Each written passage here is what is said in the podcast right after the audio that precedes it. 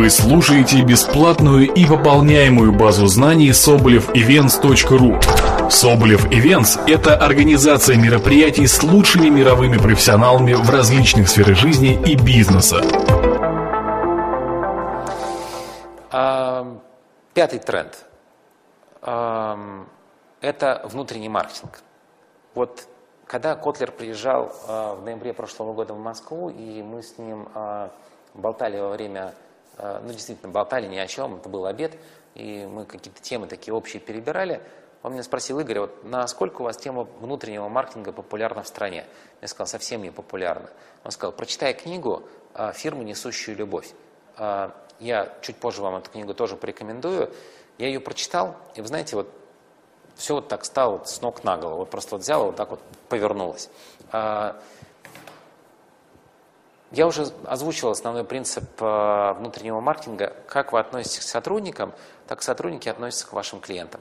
Если сейчас в зоне вашего интереса в первую очередь клиенты, то есть вы делаете все возможное и невозможное, чтобы привлечь и удержать клиентов, чтобы работать с ними правильно, то сейчас вы должны ровно так же работать с вашими клиентами, извините, с вашими сотрудниками. То есть вы должны ровно то же самое привлекать лучших сотрудников. Это называется на Западе таким особым словом, он называется «война за таланты». Действительно, сейчас существует огромная проблема на рынке труда, и есть такой вот тренд демографической ямы. И огромное количество недостатков, такой большой дефицит и квалифицированного, и неквалифицированного персонала. Поэтому вам нужно работать над тем, чтобы создавать бренд работодателя. Возьмите пример нашего издательства. Если я напишу в своем блоге, что нам нужен сотрудник, я думаю, что я моментально получу с десяток э, желающих, которые очень хотят работать у нас. Почему? Мы смогли построить компанию-бренд.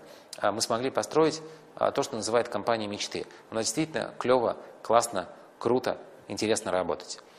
Э, традиционные задачки найма персонала, рекрутинга персонала, там, замещения позиций – они будут все более и более сложно осуществляемы, и их нужно делать правильно. Ровно так же, как вы даете рекламное объявление для того, чтобы привлечь клиентов, вам нужно давать рекламное объявление для того, чтобы привлечь сотрудников. Я в прошлом году работал с одной очень крупной телекоммуникационной компанией, и я курировал работу по улучшению маркетинга, но краем глаза я заметил их рекламный модуль по привлечению персонала. Я отнесся к рекламному объявлению по привлечению персонала так же, как я отношусь к рекламным объявлениям. Я достал красный маркер и его почиркал. Многие вещи заменил, использовал ряд трюков. Рекламное объявление выстрелило по найму персонала. Поэтому ровно те же самые тактики и стратегии, которые вы используете в отношении клиентов, вы будете использовать и для привлечения сотрудников. И здесь только начинается основная работа. Вот теперь сотрудник к вам пришел. Теперь вопрос, как он войдет в позицию. То есть вот э, что вы будете делать с этим сотрудником, с новичком. Некий адаптационный период. Помните, как вы облизываете клиентов, которые к вам приходят в компанию, и вы с ними работаете в самом начале. Ровно так же вы должны облизывать и ваших сотрудников. Что вы делаете с теми, кто работает со стажем? Вот это самая тяжелая целевая аудитория, потому что сотрудники со стажем, они находятся в такой фазе насыщения. Им уже в компании немножко надоело. Поэтому они бы очень хотели э, встрепенуться. И вот вы должны делать все возможное через систему мотивации. О, отдельный разговор системы мотивации. Э, вы должны делать все возможное э, с помощью системы мотивации заставить этих людей э, открыть в себе второе дыхание. То есть они должны снова вдохнуть, выдохнуть и заработать по-новому, ярко, энергично и с отдачей. И есть старички, люди, которые вот уже совсем-совсем давно работают в компании, и вроде бы как уволить нельзя почему-то. Вот как с ними работать? Вот с каждой из этой целевой аудитории нужно правильно работать, ровно так же, как вы работаете, сегментируя ваших клиентов. Удержать сотрудников. Это вообще просто будет э, задачка всех задач, потому что мы прекрасно понимаем, что когда вы теряете клиента, это тяжело.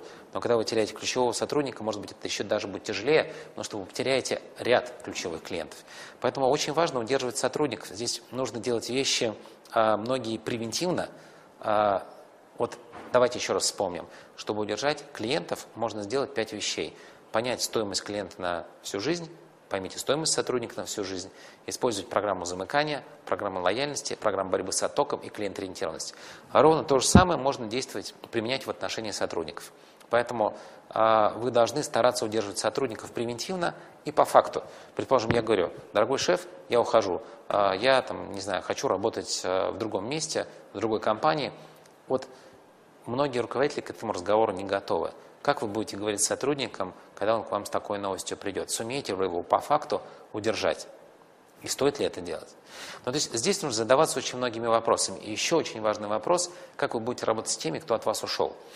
Те от вас, кто ушел, они ушли либо по-хорошему, либо они ушли а, по-плохому. Если они ушли по-плохому, вероятнее всего, они ушли к конкуренту, либо что-то у вас украли, а, и вы их уволили с скандалом и с позором.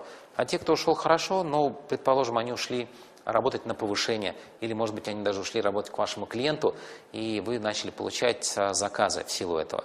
Ну, то есть вы должны четко осознавать причину ухода и с этими людьми работать. А еще есть пенсионеры, которые тоже уходят, но уже э, из-за, скажем, того, что они достигают преклонного возраста.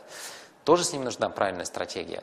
Э, вот на Западе очень здорово работать с пенсионерами. Так компания Intel, когда провожает на пенсию своего сотрудника, дарит каждому сотруднику компьютер, уходящему на пенсию, и подключает его к интернету. И сотрудник имеет, а, дарит ему компьютер и принтер. И сотрудник таким образом имеет доступ к интернету, с ним можно связаться по электронной почте, его можно втянуть в обсуждение. И пенсионеру не скучно, и он может еще тряхнуть стариной и показать, что есть еще порох в пороховицах. И сотрудники молодые видят, как относится компания уважительно к тем людям, которые уходят на пенсию, и тогда ты думаешь: может, блин, действительно здесь доработать до пенсии. В общем, маркетинг для внутреннего применения – это очень важная штука, и ей тоже нужно озадачиться. И здесь я могу вам порекомендовать три книжки прочитать.